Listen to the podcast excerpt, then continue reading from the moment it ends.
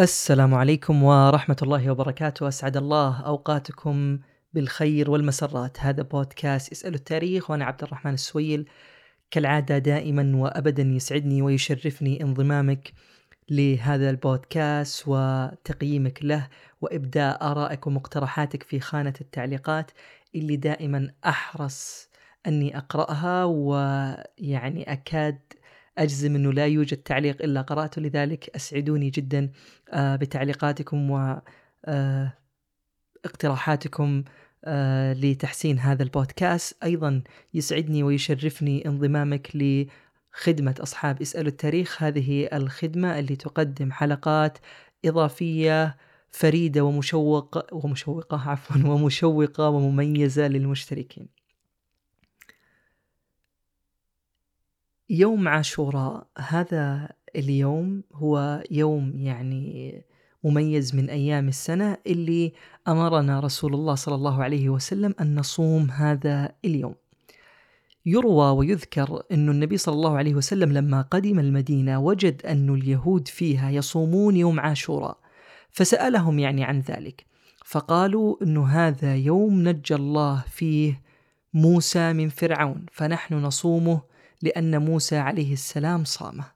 ويعني نفرح بهذا اليوم ونعتبره يعني كالعيد. فالنبي صلى الله عليه وسلم قال نحن أحق بصيام هذا اليوم منكم فأمر النبي صلى الله عليه وسلم آه، المسلمين والصحابة أن يصوموه. وقيل أنه أصلا يوم عاشوراء كان يعني في الجاهلية آه، العرب كانت تصومه وكان النبي صلى الله عليه وسلم آه، يصومه. ولكن اللي يهمنا في حلقة اليوم هو كيف يعني أراد الله سبحانه وتعالى أن ينجي موسى من فرعون. ما هي هذه القصة اللي خلف هذا الحديث لما قالوا أنه يوم نجى الله فيه يعني موسى من فرعون؟ فاليوم راح نعرف إن شاء الله تفاصيل هذه القصة وهذه الحادثة اللي أنجي فيها موسى من فرعون.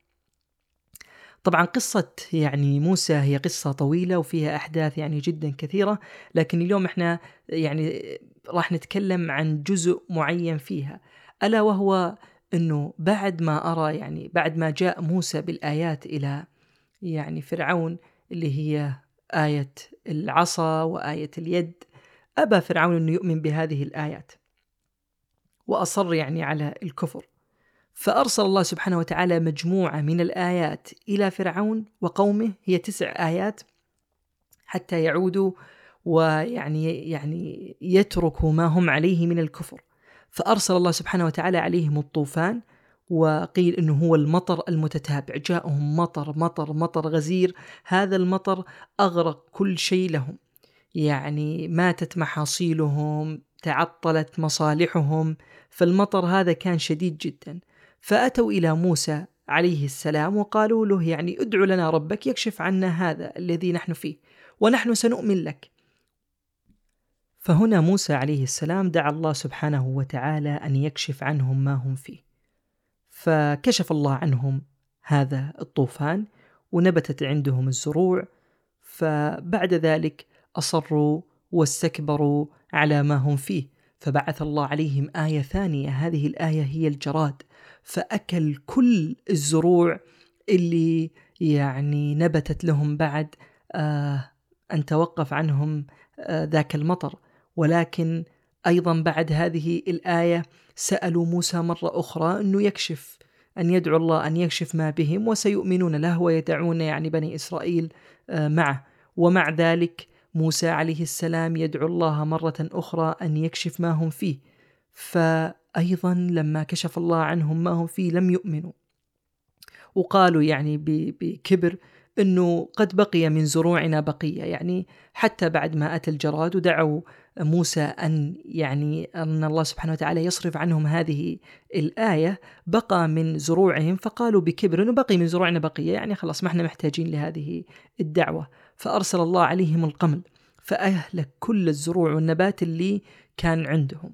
ومع ذلك يعني عجيبين يعني سبحان الله لما تتفكر يعني في في مثل آه هذه القصص يعني وراح أذكر عجيب في إيش. لكن نكمل القصة وعندي ممكن موضع معين إني أذكرها أفضل من الآن.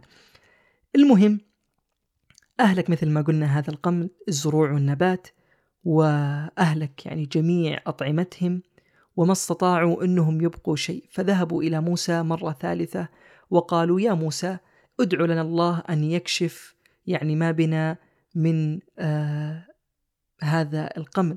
ففعل موسى مرة أخرى ودعا الله سبحانه وتعالى وكفروا بعد ذلك. فأتتهم آية أخرى ألا وهي آية الضفادع. فكانت يعني قيل أن الضفادع تسقط في آنيتهم وفي أطعمتهم وملأت عليهم بيوتهم فآذتهم. فسألوا موسى مرة أخرى أن يكشف يعني عنهم ما هم فيه. حتى يؤمنوا به ويعودوا إلى الله سبحانه وتعالى وأنهم سيؤمنون به مرة أخرى ففعل ومع ذلك لم يؤمنوا. فأرسل الله عليهم الدم والدم هذه آية عجيبة يعني صارت المياه ل يعني قوم فرعون كلها دم.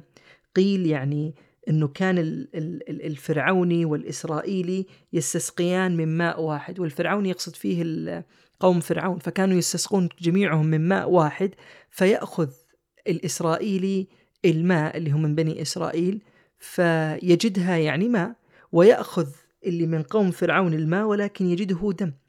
فلك أن تتخيل إنه كلهم يستسقون من نفس المكان ولكن الماء يكون لبني إسرائيل ماء ولقوم فرعون يكون دم. حتى قيل إنه ال ال يعني الرجل من بني إسرائيل كان يأخذ الماء فيمجه يعني يقذف آه في فم. الرجل من قوم فرعون فيعني يخرج من فم الرجل من بني إسرائيل ماء ولكن عندما يصل إلى فم هذا الرجل من قوم فرعون يصبح دم واستمرت هذه الآية سبعة أيام فسألوا موسى أن يكشف عنهم حتى يؤمنوا لله ويرجعوا عما هم فيه فدعا موسى الله وهم أيضا استكبروا ولم يؤمنوا. يعني هنا النقطة اللي كنت يعني أبغى أذكرها يعني قبل قليل ألا وهي الكبر. يعني آه، نسأل الله سبحانه وتعالى ألا يجعلنا في يوم من الأيام أن نصل إلى هذه المرحلة من الكبر ومن العناد ونحن نعلم يعني طريق الحق. لأنه مخيف جدا كيف أنك ترى كل هذه الآيات. ترى آية الطوفان وترى آية الجراد وترى آية القمل والضفادع والدم. يعني آيات كلها مخيفة على بعضها. وتعرف أنها يعني آيات من الله ليست سحر ولا غيرة ومع ذلك تستمر على الكبر والعناد. يعني الله في آية أخرى يقول وجحدوا بها واستيقنتها أنفسهم ظلما وعلوا. يعني هم يعلمون أنه هذا هو الحق ويعلمون أنه هذا طريق الصواب. ومع ذلك جحدت بها يعني جحدوا بها ولكن نفوسهم مستيقنة أنه هذا طريق الحق. المهم إنه لما يئس موسى صلى الله عليه وسلم من إيمانهم هنا دعا الله سبحانه وتعالى بدعوة. قال ربنا إنك آتيت فرعون وملأه زينة وأموالا في الحياة الدنيا. ربنا ليضلوا عن سبيلك ربنا اطمس على أموالهم واشدد على قلوبهم فلا يؤمنوا حتى يروا العذاب الأليم. وأمن هارون أخو موسى على هذه الدعوة. فاستجاب الله سبحانه وتعالى هذه الدعوة وقيل إنه أصبحت يعني جواهرهم وزينتهم كلها حجارة وحتى الأطعمة والدقيق فأصبحت يعني بلا قيمة. مسخها الله سبحانه وتعالى مسخ يعني جميع آه، أموالهم. المهم لما طال الأمر على موسى أوحى الله سبحانه وتعالى إليه أن أسري ببني إسرائيل وأن يحمل معه آه، جثمان يوسف النبي صلى الله عليه وسلم. وقد ذكرنا يعني تفاصيل كيف وجد موسى عليه السلام آه، جسد نبي الله يوسف عليه السلام في مصر وكيف أخذوا معه وكيف أنه العجوز دلته على ذلك. وكل هذه التفاصيل آه، ذكرناها في حلقة قصص رواها النبي صلى الله عليه وسلم إن لم تخني الذاكرة. هي ثلاثة أجزاء ونحن ذكرناها في أحد هذه الثلاثة أجزاء. يعني لمن أراد أن يستزيد منها يستطيع العودة إلى هذه الحلقة ويستمع لها. اللي يهمنا أنه لما خرج موسى عليه السلام ببني إسرائيل معه في الليل إذ بقوم فرعون يسمعون حسهم فخرجوا حتى يدركوا قوم موسى عليه السلام. وخرج موسى ببني إسرائيل ومن معه حتى وصلوا إلى البحر. هذه اللحظة يعني هي لحظة مفصلية في التاريخ. يعني وضع مخيف جدا. تخيل معي أنك من بني إسرائيل في تلك الليلة. يعني ظلام دامس. وقوم فرعون بيعني عدتهم وعدادهم فرعون وهامان يعني على رأس هذا الجيش وعلى رأس هذه آه، أو على رأس هؤلاء الجنود يلحقون بك من خلفك والبحر أمامك ولا يوجد مفر. يعني أين المفر؟ البحر أمامك إن دخلته ستغرق. وفرعون ويعني زبانيته وجنوده معه. خلفك. الوضع يعني كان جدا جدا جدا مخيف لدرجة أنه بني إسرائيل يعني قالوا لموسى يعني أنه أوذينا من قبل أن تأتينا ومن بعد ما جئتنا. من قبل أن تأتينا لأنه فرعون كان يعني يسبي نساءهم ويقتل أطفالهم ومن بعد ما جئتنا اللي نحدث اللي نحن فيه الآن. يعني فرعون سيدركنا سنقتل. طبعا في هذه اللحظة يقول الله سبحانه وتعالى في كتابه الكريم فلما تراءى الجمعان قال أصحاب موسى إنا لمدركون خلاص. أصحاب موسى ومن معه قالوا إنا مدركون هذا فرعون خلفنا وهذا البحر أمامنا مدركون مقتلون. انتهى الأمر. لكن انظر كيف رد نبي الله موسى صلى الله عليه وسلم. ماذا قال موسى؟ قال نعم فعلا والله أدركنا أو خاف أو ارتعب. قال كلا إن معي ربي سيهدين يعني هذه أيضا وقفة يعني يجب أن الإنسان يتأمل بها كثيرا كثيرا كثيرا كثيرا. الأنبياء والرسل إذا ضاقت بهم السبل وبذلوا جميع الأسباب يوقنون بأن نصر الله آت. لذلك النبي صلى الله عليه وسلم في لما خرج للهجرة و يعني أبو بكر كان يقول لو أحد من القوم فقط يعني رأى أسفل قدميه لرآنا وسيقتلوننا لكن النبي صلى الله عليه وسلم إذ يقول لصاحبه لا تحزن يقول لا تحزن. وهذا يعني أيضا موسى يعني قال أصحاب موسى إنا لمدركون قال كلا إن معي ربي سيهدين. يعني يعني أمر موسى سبحان الله تعالى يعني سبحان الله أمر عجيب. يعني البحر أمامه وفرعون من خلفه وما في أي مفر.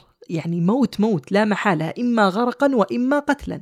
ومع ذلك يقول موسى قال كلا كلا مستحيل. لا ابدا هذا لن يحصل.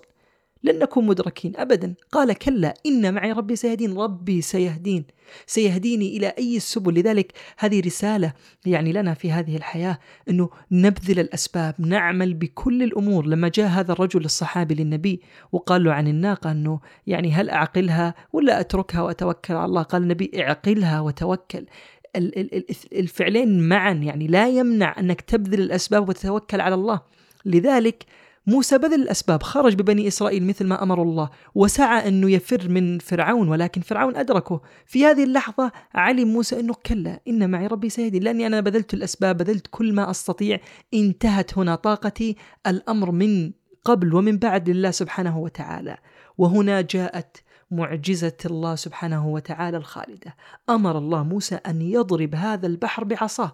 فضرب موسى البحر بعصاه فانفلق هذا البحر. وأصبح كل يعني فرق منه أو كل جزء منه انقسم البحر إلى جزئين. كل فرق وكل جزء منه كالطود العظيم كالجبل العظيم. بحر أمامه كذا ينشق وكل شق يكون كالجبل العظيم يعني منظر مهيب. يعني تخيل الأمواج والبحار هذه والماء منقسم هذا البحر أمامك قسم عن اليمين وقسم عن اليسار وكلا القسمين كالجبل الشامخ الكبير العظيم. هنا دخل موسى ومن معه ببني إسرائيل حتى يفروا من فرعون. ولما يعني رأى فرعون ذلك أيضا هنا يعني وقفة أخرى وقفة عجيبة للأمانة. يعني المفترض الشيء الطبيعي إنه يخاف ينظر إلى هذه الآية ويخاف. لكن سبحان الله طمس الله يعني على يعني عندما يقول الله إن إنها لا تعمى الأبصار ولكن تعمى القلوب التي في الصدور. فعلا. يعني قلوبهم معمية. رأوا الآيات من قبل ولم يؤمنوا بها والآن يرون آية أخرى بحر ينشق أمامهم. هل تتوقع أن فرعون خاف أو قال والله والله هذه آية سأؤمن بالله؟ لا لا لا أبدا. يعني قال فرعون لمن معه ألا ترون البحر قد فرق مني أو قد فرق مني وانفتح لي؟ يعني شوف البحر انفلق هيبة لي ويعني يعني خوفا مني و آه، والطريق يعني هيئ لي حتى أن أدرك أعدائي. يقول البحر انفتح لي حتى أن ندرك أعدائي. يعني انظر إلى أي الغي والضلال والكبر اللي كان موجود في فرعون. ودخل فرعون ومن معه من جنود هذا البحر حتى إذا هم أول واحد من جنده أن يخرج من البحر ودخل آخر واحد منهم إذ يأمر الله سبحانه وتعالى بهذا البحر فيلتطم عليهم فيغرق فرعون وينجو موسى وبني إسرائيل مما كانوا فيه. جبريل كان يعني يقول للنبي صلى الله عليه وسلم: لو رأيتني يا محمد في تلك اللحظة. وفرعون يقول: آمنت أنه لا إله إلا الذي آمنت به بنو إسرائيل.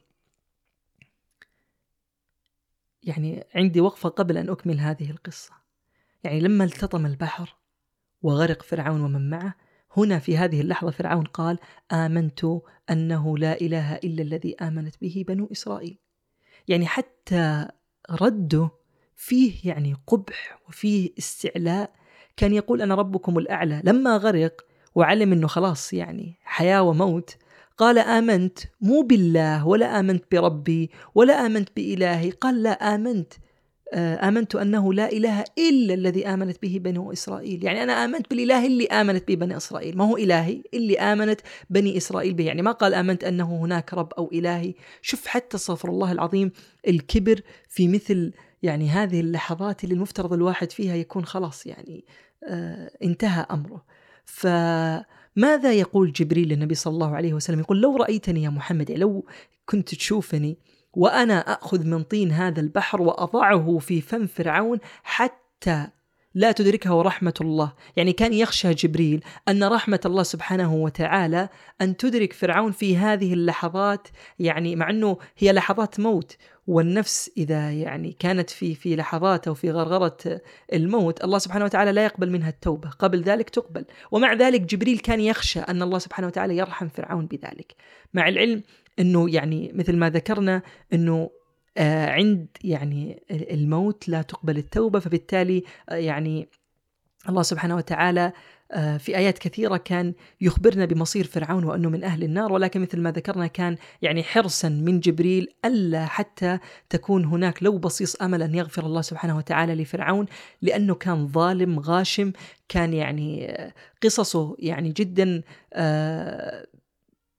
في يعني في كيف فعل بزوجته وكيف فعل بماشطة ابنه وكيف فعل بمن يعني آمن من من بني إسرائيل. يعني قصص كثيرة تبين كيف أنه هذا الرجل كان ظالم غاشم لدرجة النبي صلى الله عليه وسلم كان يقول يعني عن أبو جهل فرعون هذه الأمة. يعني يعني كان فرعون مثالا للظلم وللطغاة و للشخص اللي كان يعني عدو لله ولرسوله ولكل المؤمنين. إلى هنا عزيزي المستمع تنتهي هذه الحلقة أستودعك الله التي عفوا أستودعك الله الذي لا تضيع ودائعكم بخير في أمان الله.